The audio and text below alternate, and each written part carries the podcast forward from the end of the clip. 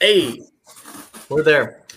Hello, everyone. Welcome to Fan Fuel Motorsports, the podcast where fans fuel talk about motorsports. Tonight, we are going to delve into the unknown. Go grab some tinfoil, go make yourself a hat. Because a little later, we're going to dive in to the third volume of uh, What Ifs and Racing. Going to get a little multidimensional. But first, we're going to start off with some woke or joke. I'm the interim host this week. Alex is actually at work again sad. Um, so my name is Colton Cranmore. I'm joined by Nathan Ball. Oh, wrong side. Yeah, we're doesn't matter what side I'm on. Uh, Nate, what have you been up to this week? Huh? What have you been up to this week? Oh man, what have I done this week? Not much. I drove home today, so I'll be here for a couple months, and then I don't know. Like I'm just here. There's not much going on, so I don't have a big long intro like Alex normally does. I feel right. I don't have one either. Like I dead just, space. Yeah. I don't have anything. I don't do much interesting things. Yeah. Oh, neither do I. Um, I guess screw it. Let's just get right into woke or joke. Um, Alex did send us a few topics here that he wanted us to hit on, and that definitely seem interesting. Um, so first one, Nate, are you woke or joke on fans on social praising the 550 being gone forever? I'm a joke because you know that they're going to do 550 next year. You know that their aim is to recreate the same thing. Like they, they, we know what they want. Like they want wide open racing. They want pack racing. You know, there's no point in celebrating it being gone because chances are you're probably going to get something similar next year. Yeah, I agree. I mean, NASCAR has come out and said this is the direction that they want to go in. Um, so there's no point in me being excited that the 550 package is gone because we're just going to have the little brother of the 550 next year, and we're going to have it at more tracks. It seems like. Yeah, I'm hoping they don't put it like Darlington or something because that would. Yeah, pack mean, racing. No track. What about uh, Dale Jr. saying that saying that the next gen is the best stock car he's ever driven? Did you see that Ooh, from test Bowman Gray? I think it depends on what he means by best. I mean, I would assume the best meant not in terms of like most fun, but maybe it turns the best in the slow corner because it's, you know, it's a road course car. So I would assume it probably turns a little bit better based on what everyone says. And I would think maybe he's just complimenting how it gets around the corner or what it does rather than, hey, this is going to be the best race car ever. It's going to be the most entertaining to watch. Yeah, I definitely think Junior comes from a more of a driver standpoint um, yeah. an entertainment standpoint. Um, he's one on the broadcast to talk about how the car drives, what he likes in a race car, what he doesn't like in a race car, and what the drivers feel. Um, so if he's saying good things about it, that makes me a little bit more uh, optimistic about the next gen. But I still, I'm still super hesitant just from the info that I've heard um, from a lot of the other drivers at tests from Daytona, etc. Um, a lot of the people who were there at tests um, kind of let out a little bit of rumors yeah, I don't know. Like it's, it's I'm still 50-50 on it. I don't want to get my hopes up. Yeah. Yeah, same boat here. Um, so I mean, I don't know if I'm necessarily woke or if I'm joking that. I'm kind of on the fence. I'm I'm leaning like 60-40 joke. 60, Just based on the entertainment. I like it. Start giving percentages. Sorry, I'm trying to read some notes here. NASCAR plays second fiddle to the USGP. Did you watch the USGP first off? Uh, yeah, I actually had a, a, thing going on where in my apartment I had a computer over here, had my TV behind me, and I was an office chair. So every time I wanted to see a race, I could just turn back and forth. And being completely honest, most of the the Cup race at Kansas wasn't super eventful, other than like you know everyone's cutting tires and all that kind of stuff. So I spent most of my time looking at my computer for the, until the, the race was over, and then I just put the cup race back. So you woke a joke on NASCAR being the second fiddle. Um, I, look, I love NASCAR. I don't want them to fail, but at the same time, I think I'm woke because it's almost like they needed that to happen. Like it's never, you know, people are saying, "Oh, NASCAR still won, NASCAR still won," but you look at ten years ago when F1 was on speed. I don't think anyone would have thought that an F1 race could get half as many viewers as a Cup race you know, 10 years ago, it was probably NASCAR would maybe eight or nine times F1, and now they're only down to double. So it's like, you know, you can't look at the numbers, but you have to look at what's happening because, you know, we're going down and one's going up. Yeah. Yeah, I agree. Um, I'm completely woke on it. I think this is a the kick in the ass that NASCAR kind of needs. Um, Mhm. to say, hey, kind of get your stuff together. This is where the viewers are heading. Um, and also, it kind of attests as to how much more popular racing in America is getting. I don't know necessarily that um, a lot of former NASCAR fans were jumping over to F1 because I don't really see that correlation there. Um, but I think it's just a lot of people in the country turning on to racing. Um, I've said it for a little over a year now on Twitter that I don't think racing's dead. I actually think it's growing. I just think that fans are picking out what they like best. They're not just having one form of Yeah. motorsport forced down their throat. Yeah, exactly. I think people that are into racing, you know, they might not like NASCAR, but they do like racing. Right. Exactly. I think of a lot of dirt fans out there that now have the opportunity um, to do more than just go to the track. You know, that's an hour and a Mhm. half away from them. They can, you know, DIRTVision, this, that. Formula One um, gained a huge following with Drive to Survive. However, Hollywood that may be, um, it's still sparked a lot of interest. I would agree. I think, like, I'm not like a huge Drive to Survive guy. I get it because I've been, I was kind of there before that happened, but I do think it's good because you got to get people from somewhere. Yeah. So Denny Hamlin said that NASCAR needs to be more like F1. Did you hear the quote? You're a big Denny fan. Yeah, I heard the quote. I think I don't remember everything he said, but I do want to say that I think it was entertainment based. Like, you know, we need to have stuff at the track for the people outside of the racing too. Like, you know, when there's no practice or whatever, you have to give them a reason to go there. And like, I think if it's a one day show for NASCAR, there is no reason to go there without, you know, entertainment, say like infield stuff. I don't see why I would go to a one day show anymore. I think Yeah. if you're going to do that, you have to give people the opportunity to experience other stuff than just we're going to come here, watch nothing, and then watch a race and then go home. Yeah, I agree completely. Um, I think they either need to bring more stuff back, like in the midways and in the infield for fans to do. Um, I get they went away with it with COVID, um, but they need to start bringing some of that stuff back, that interactive stuff, or they need to just lower ticket prices, um, which we know they're probably not going to do that. But why would I spend? I mean, we spent about two thousand dollars on our trip to the Vegas race, and we didn't do anything other than sit in the bleachers and wait for the race to start. And then as soon as the race was done, we walked out to our car and left. Um, I would have loved to have had other stuff to watch. I mean, they had you know show cars sitting out there, but I mean, if you've seen a show Yeah. car in the last two years, you've seen a show car. Right. Like there's got to be something to, to see. Like there's no attractions. Yeah. Yeah. So, I mean, I was a little disappointed that I spent that much money. Um, it would have made it a little bit better had the tickets been $40 a piece instead of over $200 a piece. Yeah. I would have, I mean, I would have enjoyed it a little bit more, I think. Yeah. And you look at F1 tickets for Miami, they sold out in a day. They were $800 or more per ticket for a three day pass. Because I thought about getting tickets for that race. I saw the price. I'm like, no way. Like, I'm. It's cheaper just to go to a race that's not in the state than it is to go to this one. Yeah. I didn't know the tickets were that expensive. Damn. Yeah, I didn't either. They're like three or four times that of if you go to Canada to watch a race. What, uh, the course in Miami, is it a street course in Miami? Yeah, they're building like a temporary track around the stadium. Huh. I mean, I still I'm not like a huge street course guy, but I would have gone because it's F1, but but not for that price. I mean, that's ridiculous. I didn't ever see what the uh, course lined up was. So yeah, I mean, woke on Danny's comment. I do think NASCAR has a lot to learn um, from Formula One. Um, I do have another one. This I, did you listen to DBC this week? Do you actively listen? Uh, no, I did not listen this week. What do they? I mean, I'm a, like a Well- periodic listener, not every week, but sometimes I do listen. we had a conversation in the group chat, and I think Jared posted on Twitter about the Mhm. possibility of Kyle Busch retiring if he doesn't like the 550 stuff. About him just saying, F it, I don't want to drive this anymore. Because we, we know he's super vocal about hating that kind of racing.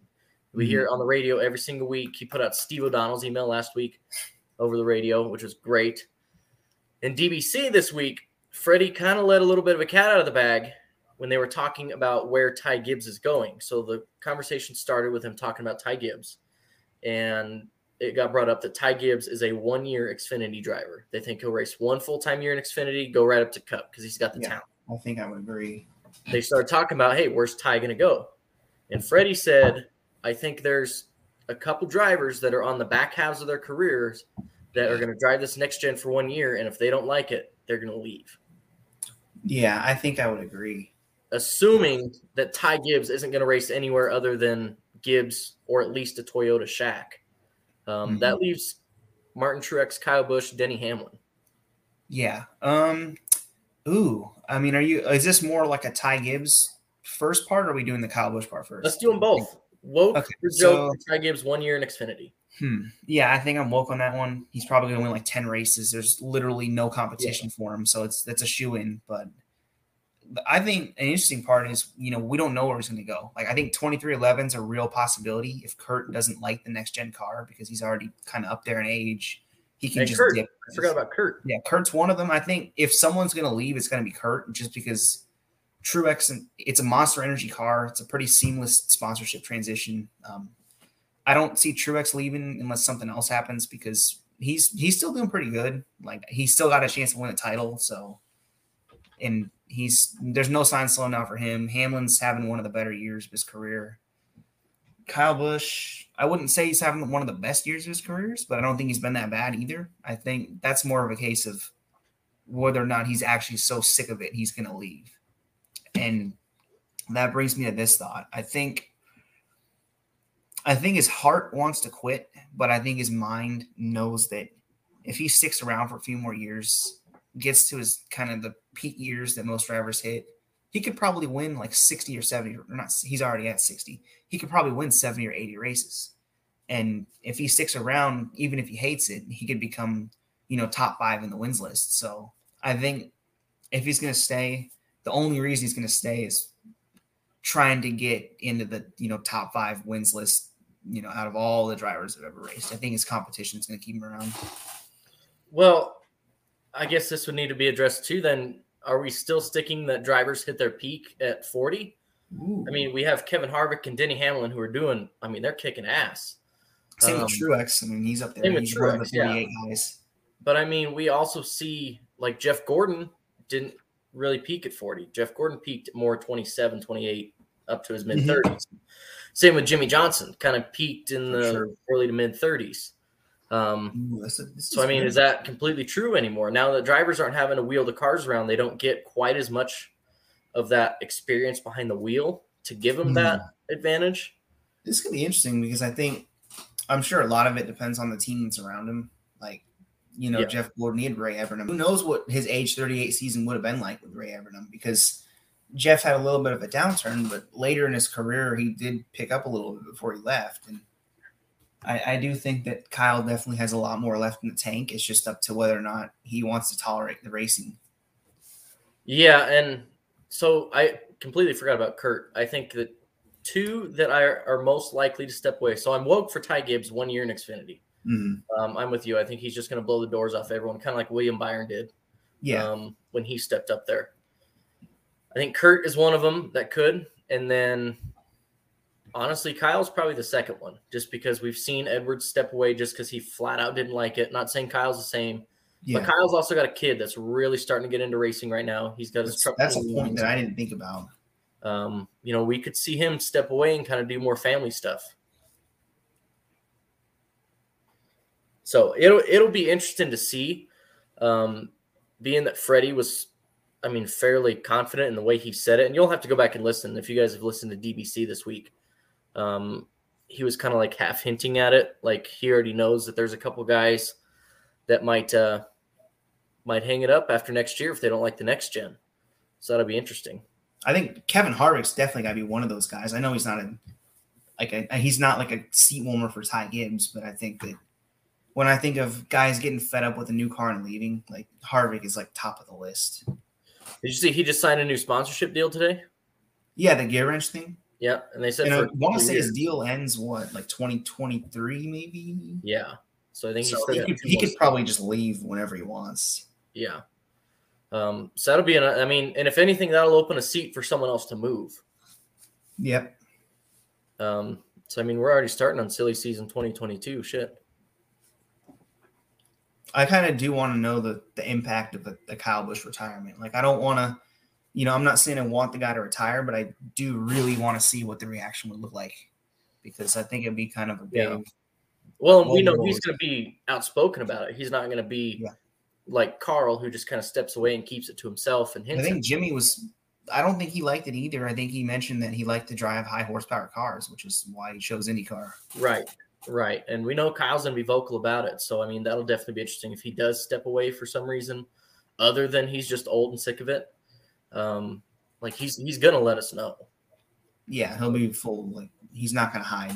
Yeah, and then you're going to have all the the boomers coming out saying he's just a crybaby. So, Right. um, did you have any other woke or jokes you wanted to Hmm. hit on? No, but I mean, I, I do. I am kind of interested in the the thing that Alex mentioned about championship picks. I know he was saying that like a Walker joke on, you know, do I think Truex is actually going to win the that. championship?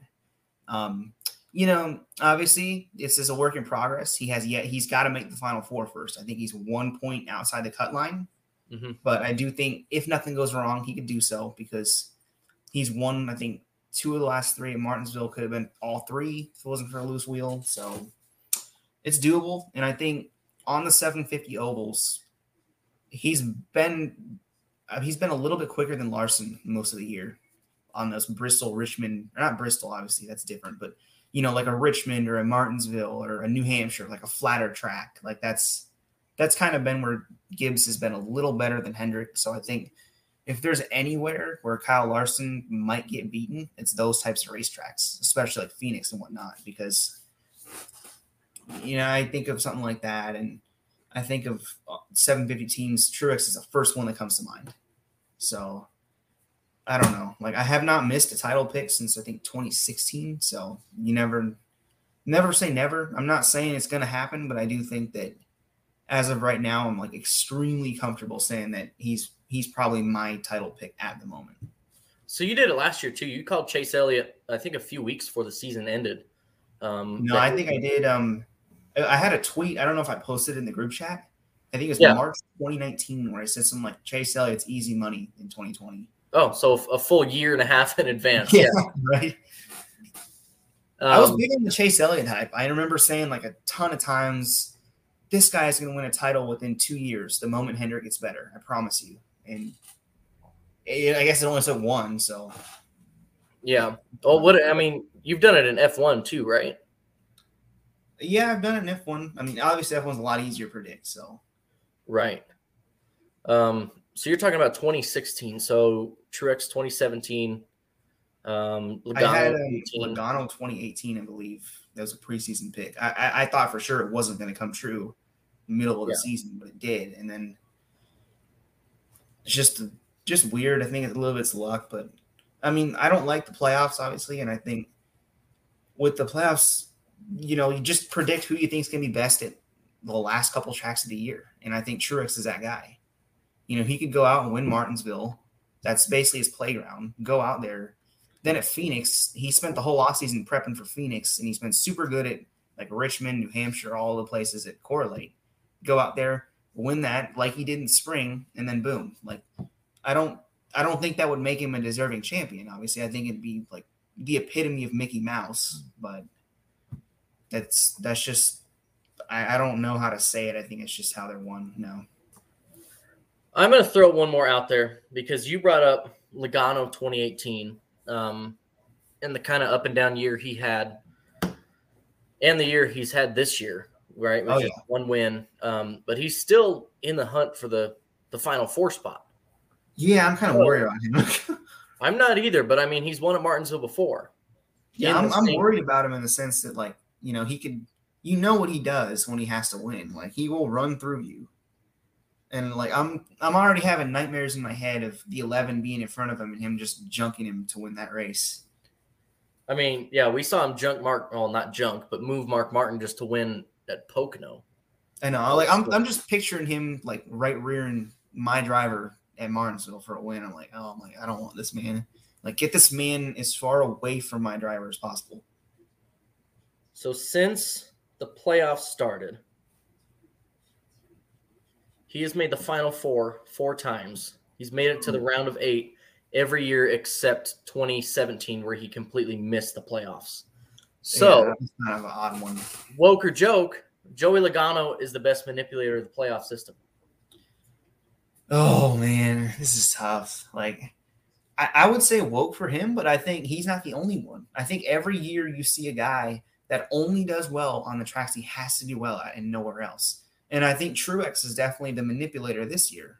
If you look at non-playoff points, yes, he has four wins, but he would be seventh in points without playoffs. So he hasn't been the most consistent guy. But if you look at 750 tracks, Truex has been one of the guys. And if there's anyone that can just win Martinsville and Phoenix, like the two tracks you really need to focus on to win the title, he could do it. Logano could do it too. But I do think you're right in the sense that Logano was like the consistent manipulator of the format because other than like 2014, 2015, 2016, he didn't really deserve to be in the final four of some of those years. Like, right. Like I know 2018, obviously he was not the best driver that year. He just won the last couple races of the year. Um, 2019, 2019 I'm not sure. I was surprised he missed the final four of 2019. That was a little bit yeah. weird. Um, 2020 for sure. He didn't really do much most of the year except for win a couple early and then and then really the clean air Kansas thing, that's what punched his ticket and that was it. So I do think this year he's in a must win, but I mean, it's Logano, it's Martinsville. If it's a late restart, he will take everyone out in front of him to get yeah. there. I mean, I'm gonna go woke. So, and the reason I'm gonna say this is because of his wins. Um, yeah. Because in 2014 and 2015, he had a combined 11 wins, um, and he has 13 since then, 2016 on.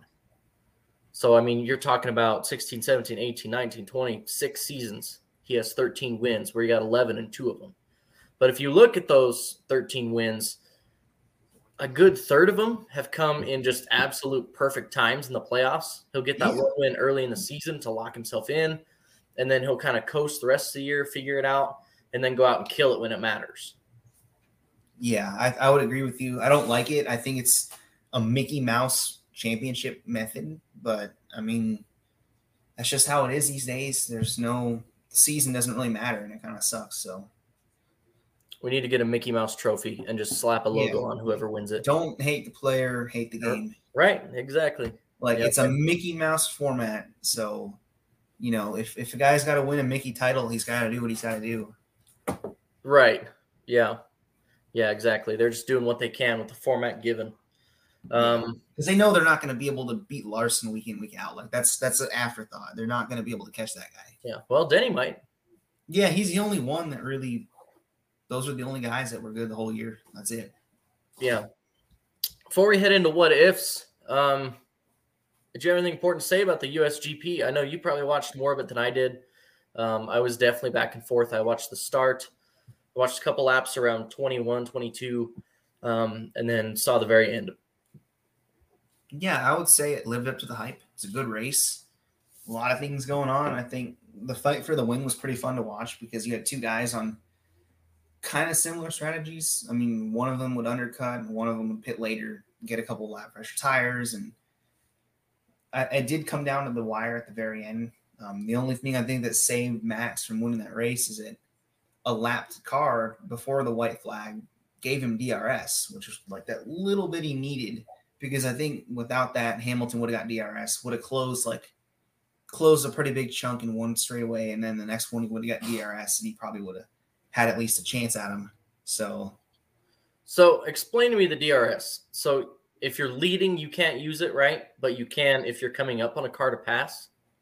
Correct. Yeah. So you have to be within one second of a car, whether it's a lap car or a car in front of you, to get the device. And uh, so you up, can't just like four seconds behind, slap on the DRS and haul out. Yeah, exactly. Like you have to be within a second at the detection points.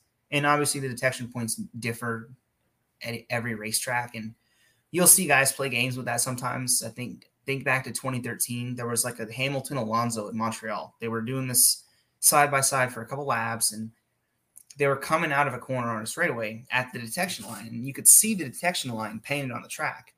So Hamilton's ahead of Alonso, right? So what he does, he backs off to try and get behind Alonso at the detection point so he can get DRS. Then Alonso hits the brakes even harder so that Hamilton stays ahead of him. So that he can get the DRS. But it's not super common these days. It's just it's just neat because some drivers really think ahead with that kind of stuff. See, I always thought. I mean, I guess I just have only ever played the video games, and I guess I just stuck enough to be in the middle of the pack all the time. I just thought it was constantly on. Um, as long as you hit that zone, you could go ahead and flip it. Yeah, that would be pretty interesting. So it's it's pretty much just to encourage overtakes. Yeah, exactly. Like, Okay. I mean, some drivers don't like it, some do, but I mean, it's. I wouldn't want like I don't think it. If the cars race better, you wouldn't need it. But with the way these race cars are, you probably have to have it. That makes sense.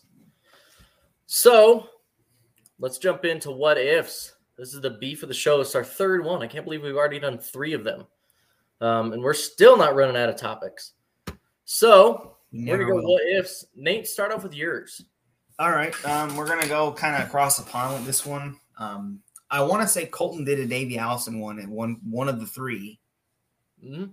Yeah, so I, I, I gotta go like full fanboy with this one. Um, somebody asked this question, one of the YouTubers for F1, and he asked like, you know, what if what if Alonso did stay at Ferrari after 2014 because his deal did not end until 2016? He left on his own accord because the team just did, didn't improve.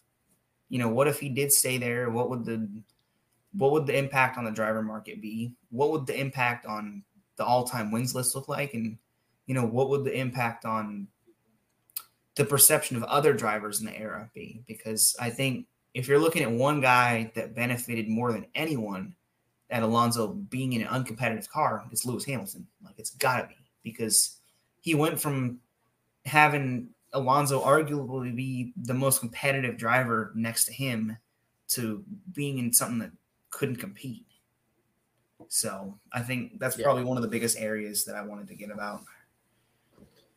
So, I mean, you had a lot of bullet points lined out for this, and obviously, I'm not as much of an F1 fan. Um, So I know they had the big championship battle when Alonso won it over Hamilton uh, when they were driving for McLaren, right?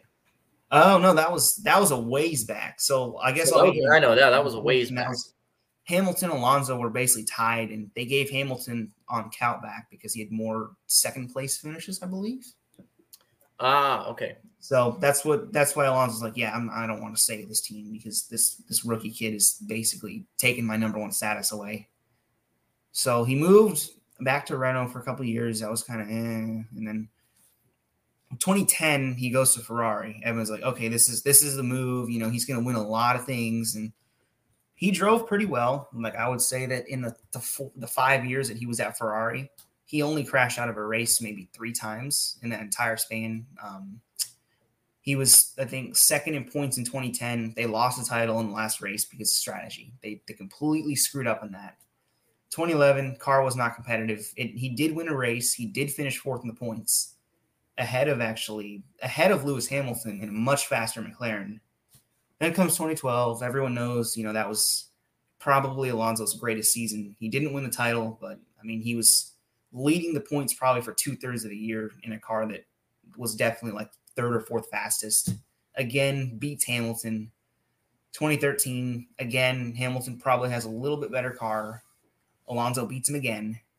And then 2014, obviously, when Hamilton he gets the full advantage of the hybrid era, Mercedes just comes out, they win, I think 16 of the 19 races that year, maybe. I don't if I'm remembering correctly. Um Alonso's Ferrari was probably like the worst Ferrari of the decade at that point. It was terrible, you know. It, it wasn't good, but he drove well in the sense that he almost won a race in it. He I think he beat Kimi Räikkönen like 18 to 2 in the races or something like that. So that's hmm. that car is kind of what led him to leave because he's like, I'm tired of carrying the team on my back. Oh, that's interesting. So, I mean, if you're saying what if he never left Ferrari, do you think he gets another world championship there? Ooh, I mean, do you think this is the fun with part. Ferrari? this is the fun part. I think that if he would have stayed for one more year, I think that he definitely would have had a top three points finish in 2015 because you look at they put Vettel in the car the next year. He was another high profile free agent, obviously.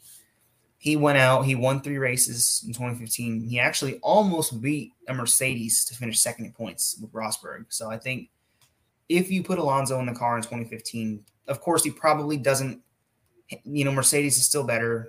Hamilton was just running away at that point. I don't think he beats Hamilton, but I do think that if Vettel did come that close to being Rosberg, I, I, I would see that I could see him finishing second in points in 2015, which would be which would be a fairly significant upset. And do you think he's still with Ferrari today? Oh man. So I guess I'll give you the year rundown, right? So 2016 after that wasn't a super competitive year. Mercedes was probably better than they'd ever been at that point. Ferrari did not win a race with either driver, so I don't see Alonso winning that year. Probably finishes fourth or fifth in points. 2017, this is where things get fun. Like they built a legitimate car that could challenge Mercedes at a lot of tracks.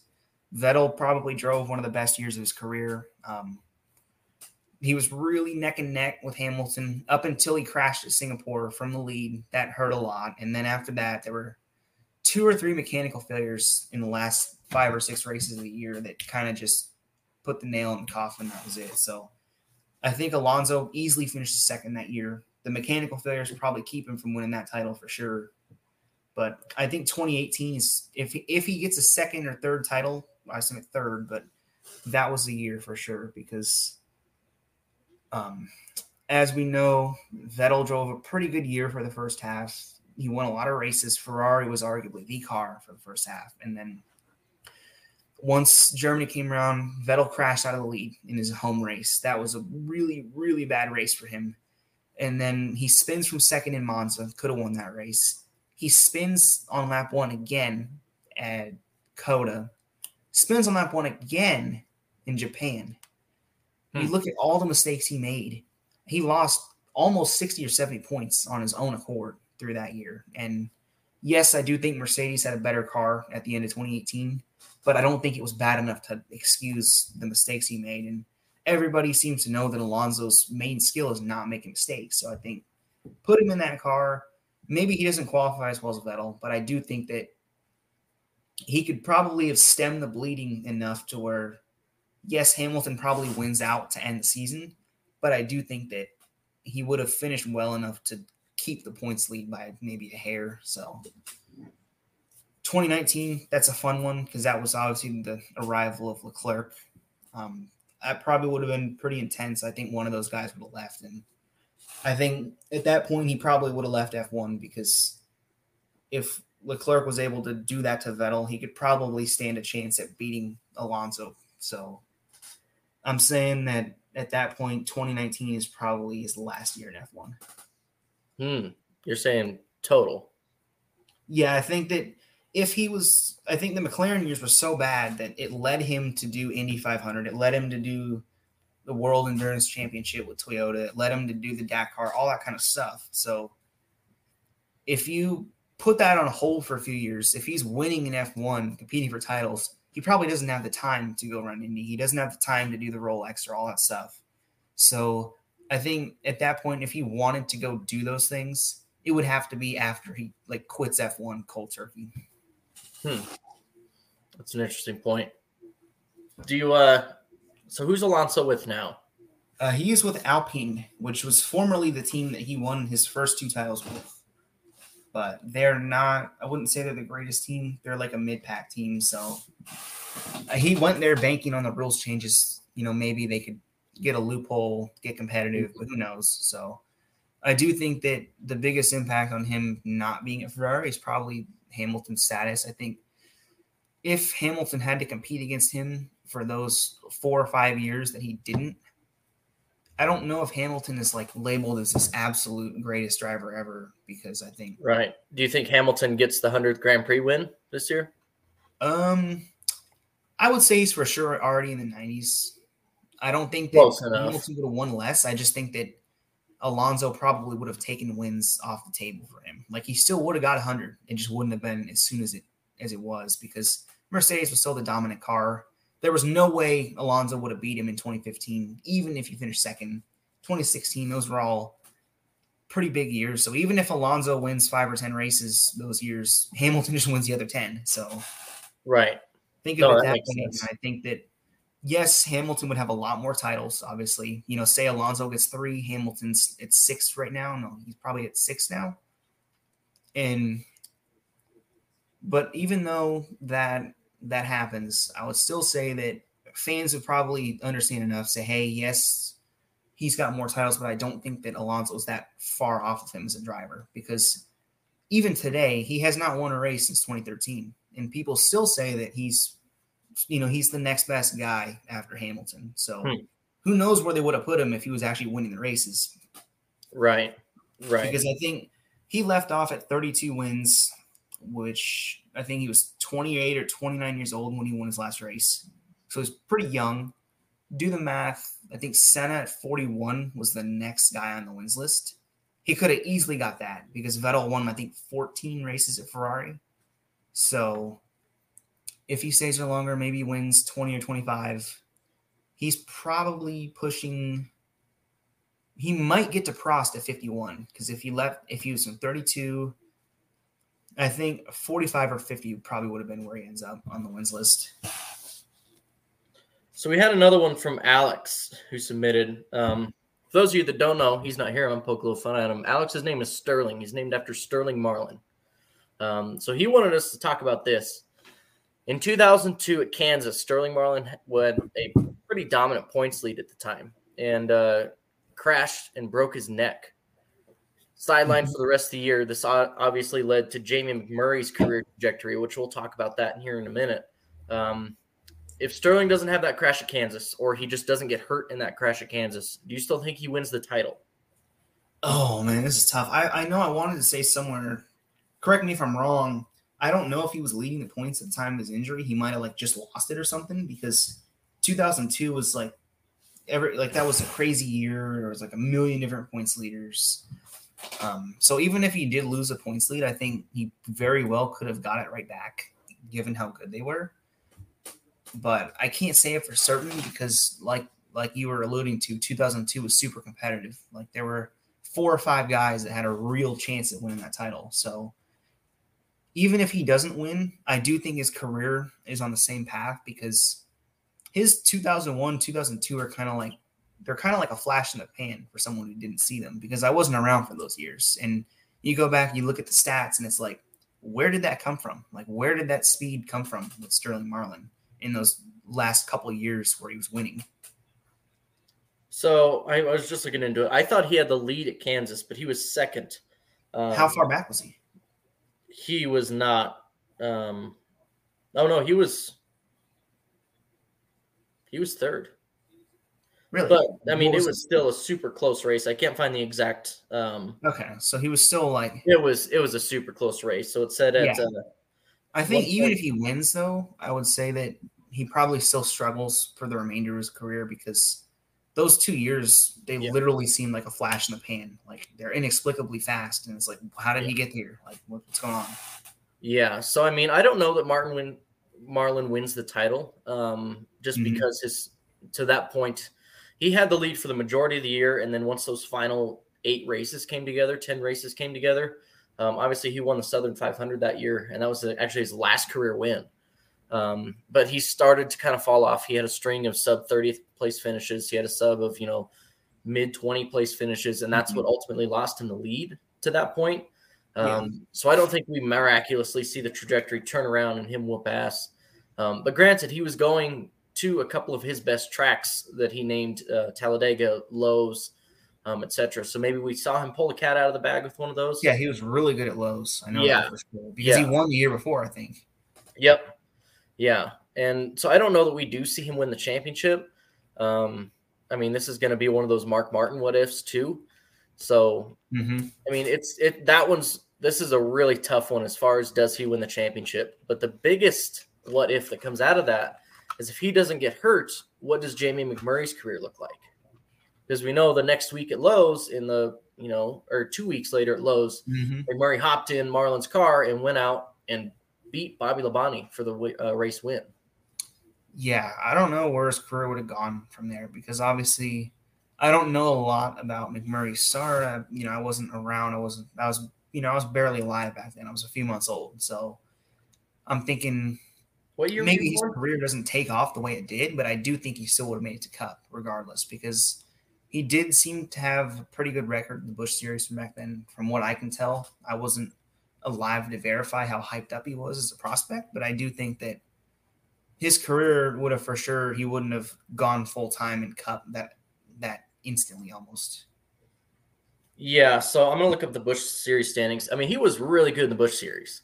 Mm-hmm. Um, He was almost a shoe in to get a Cup ride in 2003, possibly pushed back to 2004. Um, but everyone knew he was he was coming up, you know, to take someone's ride. However, I don't think we a see him signed to Ganassi immediately. Um, Right. Obviously, the momentum from that win got him the contract. Um, B, I don't think we see him stay around on top equipment as long. I don't think he goes to Roush. Um, and of course, by the time he left Roush, he still had two career wins, one being in 2002 at that second race, um, the next being in Daytona in 07, where he Yeah. beat Kyle Busch. Um, past that, I mean, obviously he goes back to, you know, the Ganassi Earnhardt at that point, um, and really lights it up in 2010.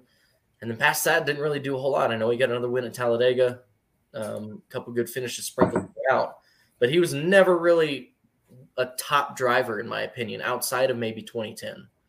Um, yeah, it's tough to justify. I think that yeah, maybe 2004 he was really good that one year. Um, he had like career highs in most areas in 2004, and then 2010 was weird. Like he won all the crown jewels, and then he didn't make the chase.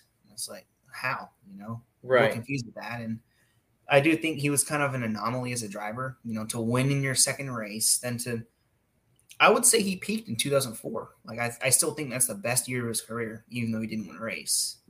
And then 2010, win all the crown jewels, and then go back to kind of just running mid pack. Like Yeah. I can't understand like the path his career's on because like up and down, up and down. Yeah, that one flash of brilliance in 2010. Um, yeah, and then I mean nothing really before or after that. Even though he had a great season in 2004, um, he didn't get any wins. He didn't. I mean, he really didn't do a ton. Um, he didn't make the chase in 2004 either. Um, I'm almost curious as to how many times he actually did make that the chase or the playoff cut. Oh. Um, it wasn't many. It wasn't many. I mean, I could count them on one hand. I know Yeah, that. I know that. I know that someone did like a what if on his 04 and said that if he did make the chase, he probably would have finished like top five at points. Like his chase run was that good. It's just he wasn't in it. Right. Um, so yeah, I mean, I don't, I definitely don't think Jamie McMurray has as long of his career as he does. Maybe we see him do um, kind of like a Landon Cassill thing where he races a full time year here and there, um, and then you know does more Busch Series stuff. Maybe gets a full time truck ride or something. Um, but I definitely don't think he's one of those lingerers in the Cup Series, kind of like Ryan Newman's turned into. Yeah, that's I honestly hate to say it with Newman, but I think Yeah, I you mean, know he had, he was doing really well before the injury, and now it's kind of just yeah he's he's lingering. There's nothing else to say. Yeah. Um, yeah, that's that's really tough to see. I mean, he was shit, poised to win that Daytona 500, and then since then hasn't hasn't done anything. Yeah, I mean I, I do think that Roush isn't the greatest team, but then again, he definitely got hurt as a driver performance wise. I don't know if it stemmed directly from his accident or I just you know it's just a downturn, but Yeah. definitely like he was good in 2019. I think he pointed his way into the chase and Yep. he actually Almost almost Dega. he was Yeah. running like top three in one of the chase races and something like that. Yeah, he almost won at just- Talladega against Ryan Blaney. Um, Yeah, he got pushed then- out way out front and he almost won that race. I remember um I remember picking him to win that race and I was really mad he didn't win that race, but it's a shame because I do think that it's sad seeing a guy that used to be able to run top 10 now it's just like man I really hope he finishes 20th. Yeah. So another what if, and I came up with a couple that I'm really interested in. Um, this one we kind of chatted about a little bit before we came on. What if Ray Evernham didn't leave crew chiefing Jeff Gordon, didn't leave Hendrick Motorsports to start his own team? Um, it's it's safe to say that he wouldn't have crew chiefed for twenty something years, right? He would have been moved up into Sure. kind of Chad Knaus competition director position. Mhm. But what do we see out of that 24 car in Hendrick Motorsports if Ray doesn't leave? Oh man, hundred wins for Jeff Gordon, maybe. I mean, he left maybe. at ninety three. I think hundred was very well possible if he had a couple more years because he won a title with Robbie Loomis. So, thinking of it from that perspective, it's like, what's to say that he doesn't win hundred races with Ray Evernham? Right. Right. Yeah. And you look at that 01 season, that was Evernham's first year that he was gone from Hendrick. And he um, did really, really well. Yeah. Yeah. And I mean, still went out and swept the season, had the title locked up for the final race. Um, we see him run really good a few years after that as well. I mean, yeah, I think that we see a Jeff Gordon 100 wins. We see him get a fifth title, possibly a sixth. Um, sure.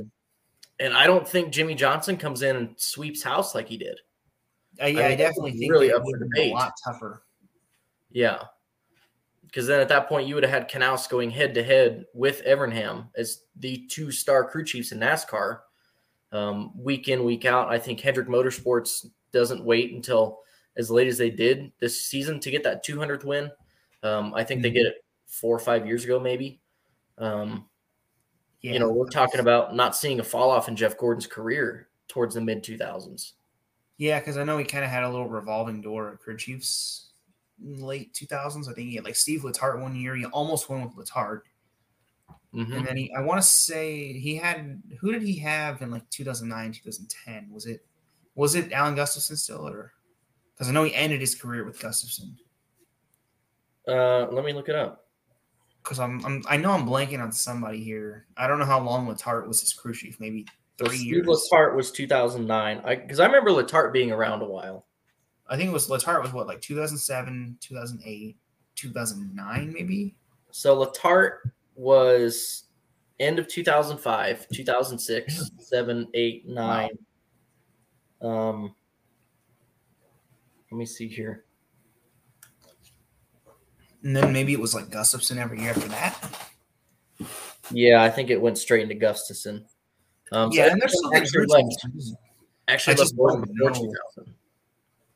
Yeah, like I don't know how long Evernham would have stayed for sure. Like that's that's the fun part for me. Like how long do you think he would have been there?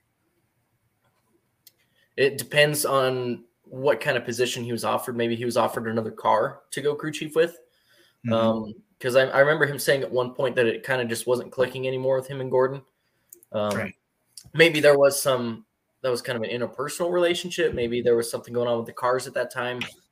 Um, so I don't know if we see him step directly into a competition director standpoint. Um, but I mean, this is one of my best ones because Evernham wasn't. I mean, they won a lot of races, but they were mm-hmm. never really one of the dominant teams. Yeah, I would say that like in terms of like a peak of a career, it's hard to really name anybody that came close. I do think that Gordon at his peak, I would say that he's better than Johnson at his peak. I would agree with that. Like I know there's not as many titles, but I think that you look at one way, it's like Knaus and Johnson were really, really good in the last 10 races of every year. But um, if you imagine that over the full year, that's what Gordon was. Yeah. Yeah. I mean, yeah, I mean, I'd agree with that. I don't know that Gordon's current Gordon didn't have a peak as long as Johnson.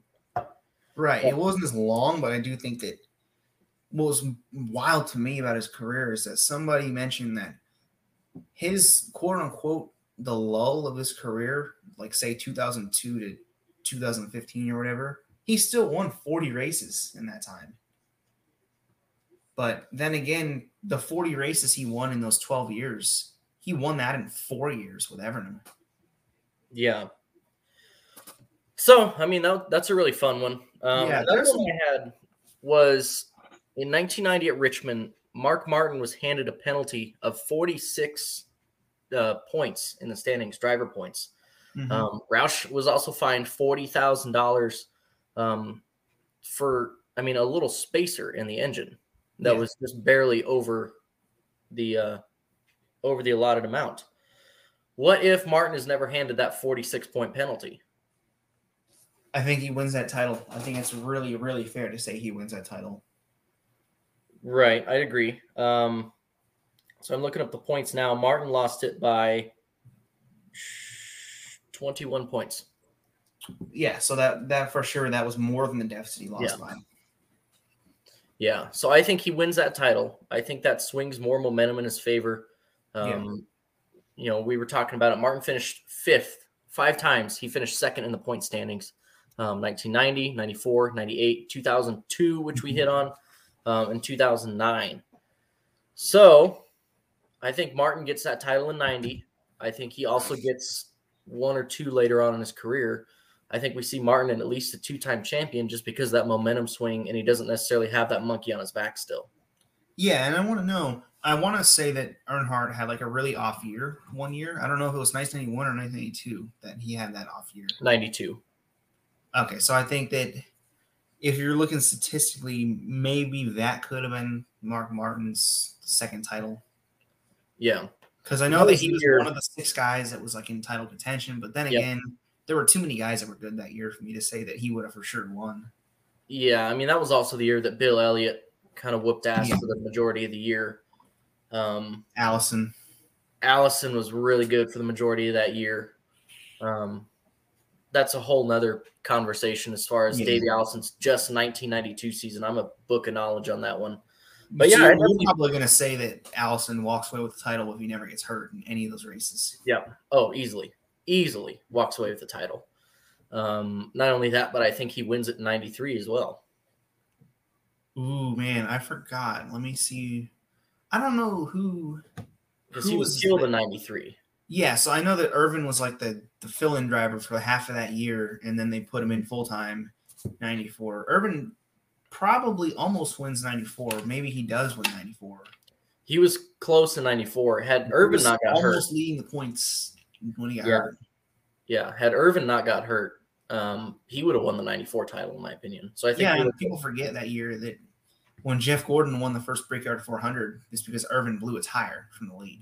right, right, right? So it's like Ernie Irvan was really, really, really good that year. So who Yeah. was to say that you know he wouldn't have won that title if he got hurt, if he never got hurt? right. Yeah, I mean, I think, I mean, we kind of stemmed off of Mark Martin, but I mean, there's a whole slew of things that had one race gone different.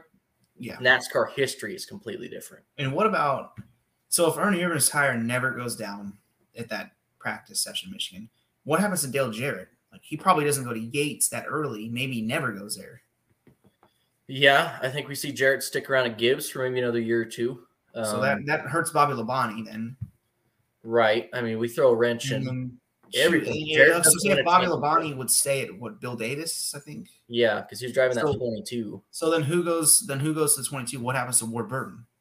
Right. Do we then, see? like- yeah, Like you I could mean- probably name a driver after driver that gets affected by this whole thing. right. And that, you know, the butterfly effect for or trickles down into Chase Elliott driving for Toyota right now. like, so that would be amazing. Yeah, Chase Elliott is driving for Front Row Motorsports. Yeah. Um, I'm trying to think of other ones. Um, oh man, I watched a video today about Gary Balough. oh man, we could do a whole episode on Gary Balough. Like, because I wanted to know, it's like he was seeming to break into NASCAR right about the time that he got he got arrested, and like they said, he won a Busch race. He was actually competitive in his Cup starts, and then you know, right as he's knocking on the door, he gets arrested. Right. And one of the, the hardest things was on the Dale Jr. download, um, and I think it's in his book too, is that when he was serving prison time in Alabama, he was within, I think, like a couple miles of Talladega. Maybe he was within a mile, Yeah. and he could hear the cars racing as he was sitting in jail. Man, that would be tough. Yeah, I definitely think he would have won races in Cup if he not get hurt. I mean, I don't know about Yeah. champion, but he definitely would have won a race. I'd like to do an episode in the future. Um, we'll get Alex on board. I'm sure he would be about the Yeah. best cheaters in NASCAR. And top of my Oh, those list, are- like, this is different. He's a legal cheater. unit, He's yeah. not like a sport cheater. You know, he's like actual breaking the law. Like right? there's I'm like the saying weird shit. Yeah, Yeah. John Paul Senior, probably the shadiest man in racing. No one even knows where he is still. They think that he's like he's pushed people out of planes, he's killed people. Um, Yeah, I would say who else is up there? Randy Lanier is another noted. Like there were a lot of sports car drivers back then that were like in like a smuggling ring, and there's just like there, there's some things that went on that people today probably wouldn't fathom. They're like, there's no way it's gonna happen. Yeah. Well, yeah. I mean, and you're talking about. um I don't know if you listened to the the uh, white knuckle God fear and spun out and half turned over racing stories. Oh man, I listened to that once and I really liked it, and I've ever since then I forgot to turn it back on. But I'm like, this, this is a good podcast. One about a race in the 1960s where there was something. I think the track was coming up. It's been a while since I listened to this one, and they shortened the race Yeah, from 200 laps to just over 100 and the fans rioted and basically locked the drivers into the track and like there were fights going on and stuff like that. Like richard petty had to kind of fight his way out of the the infield. I mean so i mean nascar has a, a really rough history even i mean not that long ago. It wasn't like it was 100 years ago. Yeah, they had all sorts of stories. I mean, there were th- that Talladega race where no one wanted to drive, and yeah. There's just there's things that go on in the sport that that I think it'd be cool if you saw, you know, the new fans on NASCAR Twitter that are maybe like younger than I am, which is crazy to think about. And think just go take the group of fans that are younger than Jimmie Johnson's first title, people born after 2006. Show them the stuff, and they're probably like, "Whoa, no way." yeah yeah and i feel like you could do that with a lot of motorsports like even formula one um Yeah, I think a lot of the- shady races, man. the younger fans could really do I themselves a lot of good from watching some of those older documentaries. Mm-hmm. Um, one of the best Formula One documentaries I've ever seen was titled One. And it was oh the- yes, the whole safety of F1. yep, And holy shit, that sport was dangerous. There was like yeah. they lost a driver every three weeks for a series of like two years. You know what's crazy is I actually found that documentary like in full English on YouTube, like high That's what- definition. I watched it and my girlfriend watches some racing documentaries. Like she's interested in learning about it, but she's not a huge fan of Formula One. Like she doesn't like Drive to Survive at all. But she was Mhm. adamantly like, "Hey, we pause this documentary, come sit down so we can turn it back on." Like she was interested. Oh yeah, If y'all haven't seen it, one you can find it on YouTube. yeah. It. actually saw it when it came out. I think 2013 when I was like a little Yeah. kid, and I'm like, "Ooh man, this is really cool." And I actually read Jackie Stewart's book, and it has a lot of the stuff he said in that film. You know, he wrote, elaborated on it. And, you know, he's in. You know, there were races where more than one driver died back then. yeah, like one uh, accident would kill two drivers, three drivers Yeah. sometimes. Like there was a race, I think at Spa in 1960. This is before Jackie Stewart made it to F1, but this somebody, I think Stirling Moss broke his legs in practice. That's certain. That's one, right? There were no marshals, so one of the drivers gets in his car, and drives back to the pits to go get somebody to find him. His steering column snaps. He gets paralyzed. He sues Lotus. He wins, which is like crazy uncommon in racing. And then after that, two drivers die in the same race, Yeah. like all in a single weekend. and even you can look back even to 1994 and the last time multiple drivers died in the same race weekend they had i mean a good span of like seven or eight years between deaths in formula one and they had Mhm. two consecutive days plus they had one get hurt Right. i mean roland ratzenberger and uh ayrton senna were the ones killed and that Yeah. led to imola getting completely i mean reconfigured almost Yeah, there's no Tamburello now. It's like it's just a, there's a chicane there. And right you remember Spa? They made Eau Rouge. They made a chicane one year. yeah And it's funny because Senna, in a quote, said that if you take away Eau Rouge, you take away the reason I do this. And sure enough, after he dies, the response is to take it away. right yeah senna's not here let's take it away Um, yeah, I don't know. Like, there's just weird things, and I do think one is probably like comprehensively the best racing documentary I've ever seen. Like, I know it's long, but if you watch through the whole thing, it's it's comprehensively the best. Like, it covers the entire history of the series.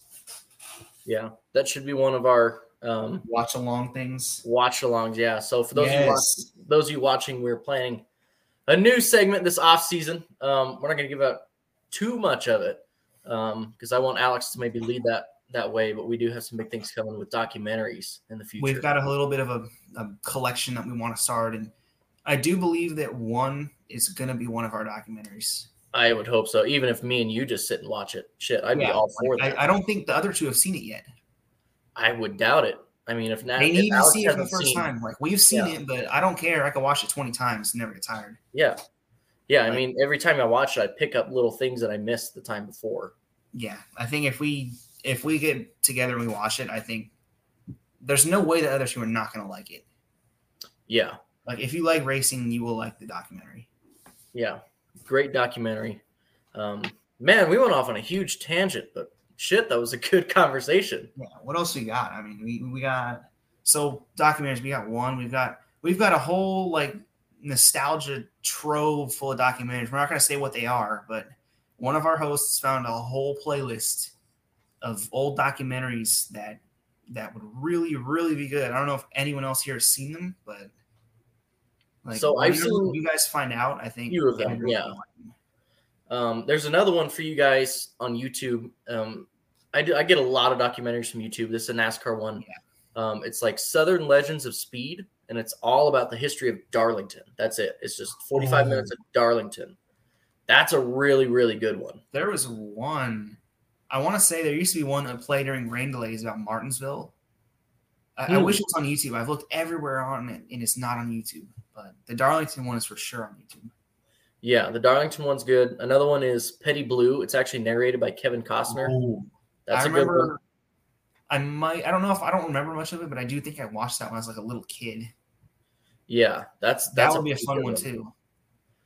Um, I mean, you can just type in NASCAR documentary on YouTube, Yeah. F1 documentary on YouTube. Um, I've seen most of them. Um, Yeah. One is definitely towards the top. There's a couple other ones that are really good. There's one about just the technology in F1. Um, it was a good 45 Mhm. minutes, and it dives into um, the Williams car in the early 90s. That Yeah, that was like a spaceship, basically. I Yeah, still think it's the most advanced car there ever was. Yeah, it's completely outlawed after a season. Um, I don't think it made it a full season. Uh, yeah, I know. I think Prost drove the predecessor, or not predecessor. He drove the, he drove the like the new edition of the Mansell car in '93. Mm-hmm. He won the title in it. He still said that he didn't like it because he thought there were so many driving assists that it basically didn't feel connected to the track. Like it had traction control, active suspension, automatic upshifts. That was another one. Um, Yeah. probably had launch control. Who knows? Um, it literally it, like the suspension being active that was crazy like i know that got banned quick but just seeing Yeah. that action insane The active suspension was the big thing for me. So it read, I think it was like 200 times a second, yeah and it constantly kept up on a computer chip of how high the car was off the ground, and it automatically adjusted the suspension to keep it at the optimum level, basically with every single pebble in the asphalt that they hit. yeah and that's probably what threw prost off he's probably like you know it has to feel weird right I know You're the car's driving at a fixed ride height.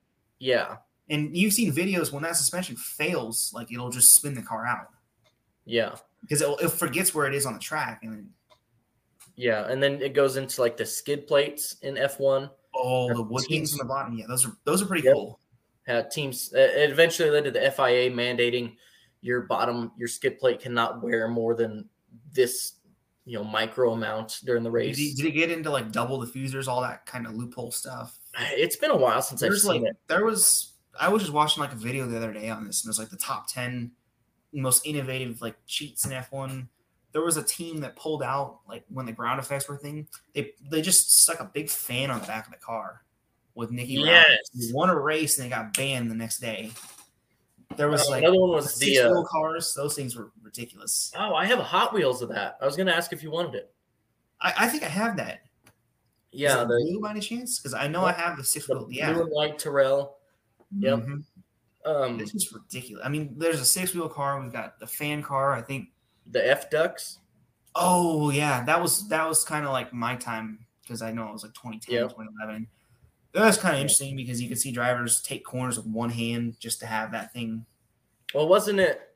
Who was it that they caught on camera driving the car with no hands because their one hand was covering Oh. the F duct and the other one was doing something else like shifting. Oh I don't know if they were still shifting like that at the time. yeah, they. they I know they paddle moved to shift. paddles. I think by 1986, I think every car was paddle. But But, But the other one was doing understand. something, yeah. yeah, he was like I know back then that certain adjusting buttons that are now on the wheel were not on the wheel back then, like brake Yeah. bias stuff like that. They'd have like little levers and stuff that they could pull. and I don't know who it was because every team had different F ducts. Like some of them you could use your leg, some of them you can use your arm. Yeah. It, this is ridiculous. There's we got F ducts, we got.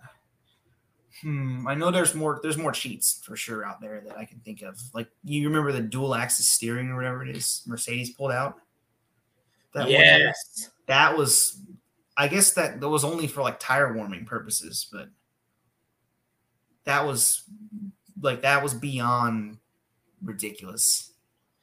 So if you guys are watching, we cannot due to Twitter settings, we can't see your comments. Yeah. Um, Cheyenne just commented, "What's the one we watched about Ayrton Senna?"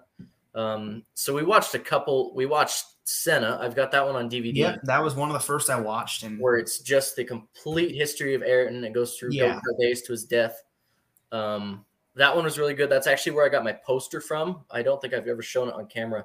Yeah, um, I, I, do. I might have seen it before. I'm not sure. So it's it's a painting. It's called "What If" um, mm-hmm. by Oleg Konin, and it's a picture of his uh, wreck at Imola in San Marino '94 yeah. Um, where he's sitting there and we've all seen the damaged car and him just yeah. laying over in the cockpit. But it's actually got one of his belts thrown off and he's starting to get up out of the car. Yeah. So that's that's where I got that from. Um, the other one we watched was the one documentary where it goes through, um, like Nate and I were talking about, just the history yeah. of F1 safety. Um, I do wish that they would pull one out for like Prost. You know, they've got one for Senna, and Prost isn't such a bad rep from that Senna movie. Right. I think that, yes, his 1989 title was really, really shady. Like, I'll say that. Like, he yeah. definitely he took Senna out, and then afterwards he went into the officials' room. Like, there's no, like, if it's for sure shady, but I do think that he deserves a little bit more respect in terms of, like, you know, being an all time great because he did, after all, I think he had six teammates that either won a title or went on to win a title as teammates. He beat every single one of them at least once. Yeah. And I do I do wish that more people were like, hey, maybe this guy wasn't so bad. Yeah, he definitely gets a bad rep. And I'm on the same page. I didn't know much about him until I saw Senna and then I got interested in learning about what him. in the world? Yeah. Because I think someone mentioned that you look at the cars back then, it's like, oh, people like, oh, you know, he was a smooth driver, which obviously now everyone can say they're a smooth driver, but the cars back then they had like a thousand horsepower. There were manual gearboxes, right? No headrests. Like he drove the cars smoothly in a time where you couldn't really do that. Yeah, he yeah, almost made it look like it was delicate and simple when most guys were pretty much just on the edge the entire time. Right. Yeah, I love the footage of Senna at Monaco setting the the pole speed, and it's got the yeah. onboard of him actually grabbing Good gears Lord, during it. I, I can't imagine doing that. Yeah. the balls on that guy. yeah, no, it's like they compare it to Prost, and you know, with Prost, the onboard never really shakes that much. And, yeah, like it's almost. I, I, don't know how he drives that smoothly in a car that, you know, wasn't, wasn't meant to drive smoothly. Yeah, it's like how on earth is he able to just slow it down like that? Yeah. Um, so I mean, those were a couple good documentaries. I can even hop on here and see. Yeah, we'll we'll, we'll pull some on. Um, some of the other good ones I saw. Um, the pit stop in two seconds. I started watching that one. The yeah. history of Formula One pit stops. That's a really good one. I'll pull up a channel for you that you might like if you're getting into like technology stuff. There's a channel called Driver 61. And I've seen little, him. I oh, just really? started watching it. British yeah. guy like talks like the driver coach and he talks about yeah. Like he does these little like 10 minute videos about certain technology pieces. He talks about the brakes, suspension, tires, you know, mass damper. He talks about the CVT thing that Williams tried to do with like infinite gears and he almost I mean he talks about everything. So Not just F1. He talks about the helmets, how they change. He talks about yeah, you know, the steering wheels, the engines. He talks about a couple of drivers, how they drive. He talks about what what makes the brakes in F1 car special. I mean, I do think the brakes one was pretty cool because I don't I don't think that people like us would ever be able to comprehend how quickly the car can stop. Yeah, so like I think it's Donut Media, maybe. Um, mm-hmm. Maybe it's VINwiki. One of them has a video of a guy who was offered a chance to drive a a little bit older Formula One Um, so Yeah. this was maybe 2018, 2019. He got to drive a 2014 Formula One car. And it's pretty much the closest any civilian can get to driving an F1 Mhm. car.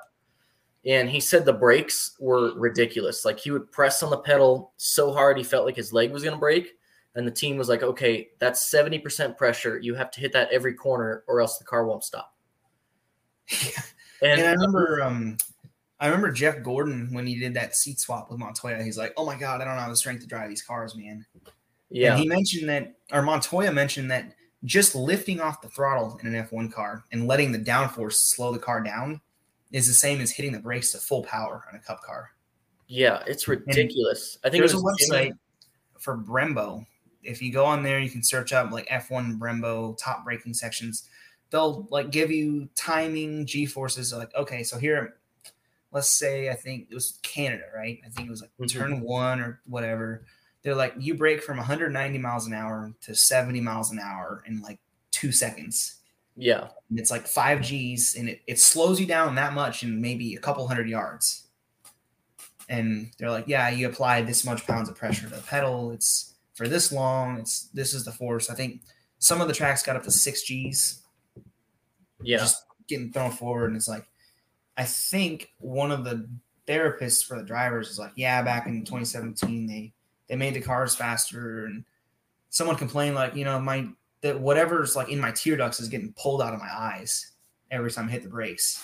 yeah, yeah. That's what Jimmie said when he uh, tested Alonso's car. He said Yeah, when he hits the brakes, it has such power that his eyes lose focus.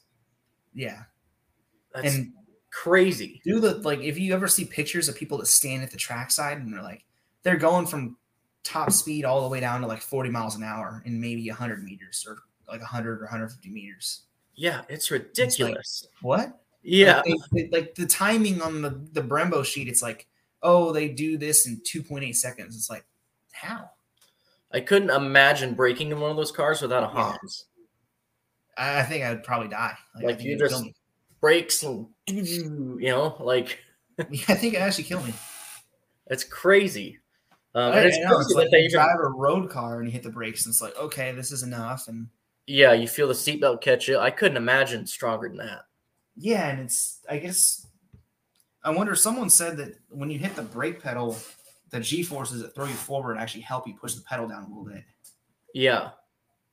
Yeah, I mean, Like, you don't want to push nuts. it too far, or else you're gonna lock up. And it's like, Yeah, what do you want me to do here? Yeah. and then someone mentioned back in the 60s or 70s when people like Jackie Stewart were racing, the gearboxes back then weren't like they weren't they didn't have the synchro or rev matching or whatever it's called.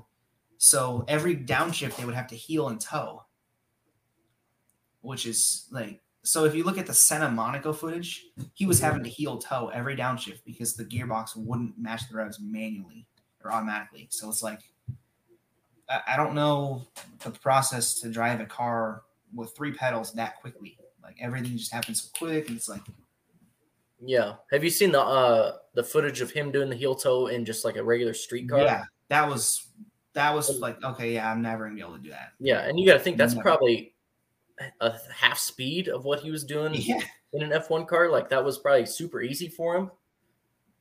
Like it's ridiculous. Um, yeah. another no, one. Some of the older drivers, man. Like I know people beat the dead horse, like oh, you know, oh, people are just you know they're nostalgic. The older drivers aren't that good, but really, if you look at the drivers back then, they're some of the things they had to do back then are just like you can't not respect that. Another one I saw. I don't remember if it was uh, what the F1 or if it was Driver 60. Oh, I found it here. Um, Spies and Lies. It's a short documentary, 20 minutes, and it goes through Oh, yeah. the whole uh, McLaren F1 deal.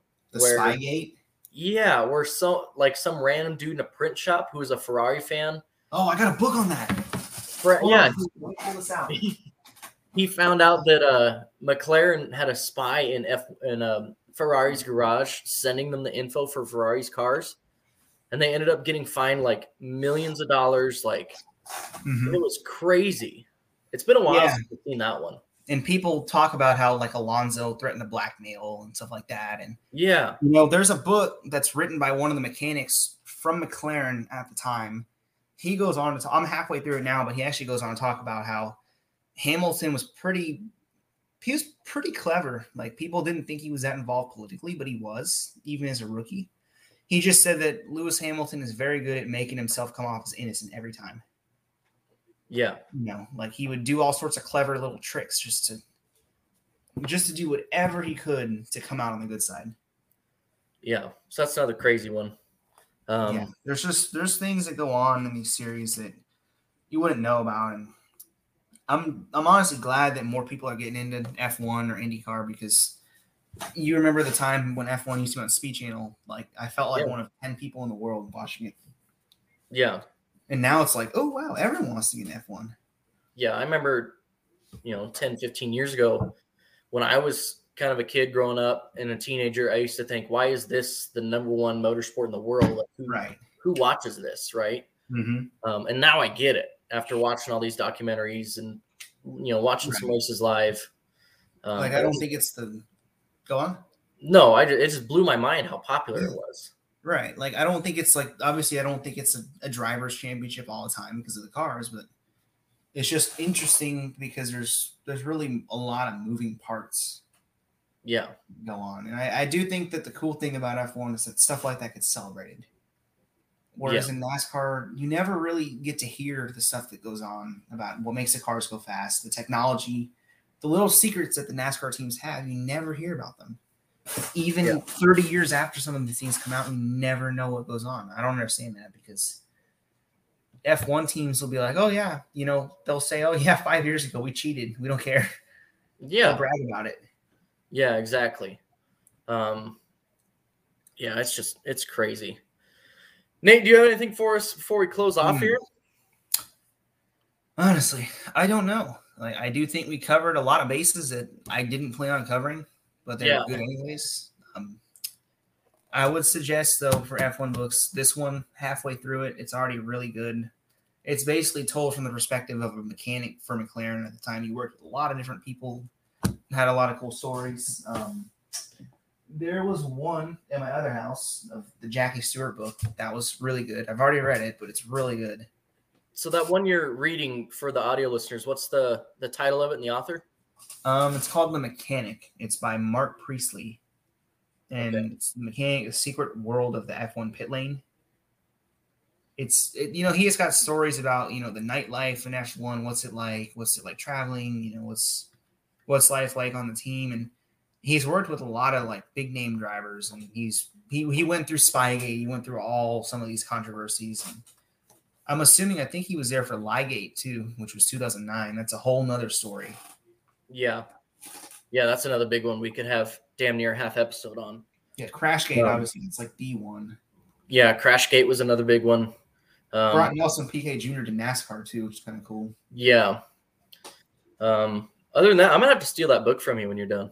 Yeah, You have to send it up to me. you gotta Yeah. like, you gotta, you have to read this book, man. Like, I'm, I'm probably gonna finish it in the next couple weeks. So, Hell yeah. Um, other than that, I don't have much else. Um, say no to Phoenix. If you guys were watching last week, um, I'm gonna have a whole article coming out about why you should not watch the Phoenix race. Check out our last episode, episode 37, um, for my reasons as to why you should not watch Phoenix. Um, so keep an eye out for that. I'll be sharing it on Twitter, Facebook, um, all platforms, and it'll be live on fanfuel.com or fanfuelmotorsports.com um, almost immediately after the Martinsville race. Kind of going to hype it up. mhm. Other than that, I'm pretty pretty well set. This is a good episode, just the two of us without our our mediator here. yeah, we didn't really have much, like, we didn't have much of a schedule. We just kind of went around. yeah, yeah. I know Alex set up uh, the main bullet points for the Woker joke, um, and then we went into a huge 45 minute tangent on F1, which is, I mean, it was great. It was a good conversation. Yeah, I that because I think that something that we've, I guess, something that we need to get is we need to get more like fans from like IndyCar, F1, sports cars, all the series that most racing podcasts in our demographic don't cover. Yeah, There's a lot of podcasts that just cover NASCAR, so we want to be a little bit different. We want to give you a little bit of everything. You know, Yeah. NASCAR is obviously our main thing because it's our domestic series. You know, but once IndyCar comes back on, once F1 gets back into full swing next year, we're gonna try and give you F1 content, IndyCar content, you know, Rolex 24 content. Yeah. stuff that maybe World will of Outlaws the content. podcasts. Yeah, I know Jared's starting to work on the World of Outlaws quite a bit. Yeah, there's Um, another one. So we got world, we got dirt, we've got all sorts of road racing, oval racing. Probably we might even have more if if one of us finds a random series that we like. Yeah. Yeah, exactly. We want to cover racing as a whole.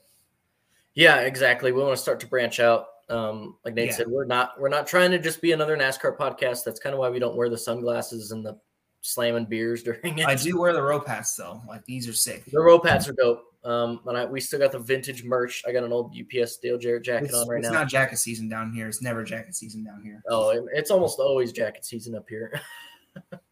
Yeah, I think- we're gonna be in a good spot in the off season because I think we'll have plenty of NASCAR documentaries. We'll have a couple F1 documentaries as watch alongs. I think we said one was probably going to be the big highlight. Yep. Um, we've got we we do have. Um, I'm trying to get some people on the podcast. I have not started this yet, but I will. Um, we have a potential sports car driver from another series that we would love to get on. Um, I don't want to give too much out because I haven't reached out yet, but if we can get him on, it'll be really cool because you know if you know who I'm hinting at, he's a lot more than just a driver. Like he has an actual day job. That would be really cool. So Yeah, yeah, and you mentioned it to us in private. Um, Brandon Hall is another one that we would like to get on. He is going to be kind of a sister podcast to FanFuel Motorsports next year. Um, he runs the Scrub and Tires podcast. He does a lot of local stuff from where I'm at. He's actually going to start racing Legends next year. Um, he races with guys um, like Chris Eggleston, who was a former NASCAR driver, Mhm. races down at Colorado National Speedway. Um, we're friends on Facebook, so I'm going to try to get Eggleston on. Brandon Hall is definitely on the list. So, guys, check out Scrub and Tires podcast. Oh, and guess who we have next week? We got Keith Merrick. We got Keith Merrick next week. That's the diecast guy after Martinsville. I'm stoked about it. We've been trying to get him on for a while. Like we're gonna have all sorts of things to talk about with him because he could probably write us a book on Jimmie Johnson. Yeah, Like, he's like the most like I don't know what to say. He's probably the most diehard Jimmie Johnson fan on social media. yeah, yeah. I'd agree with that. So super stoked for Keith next week.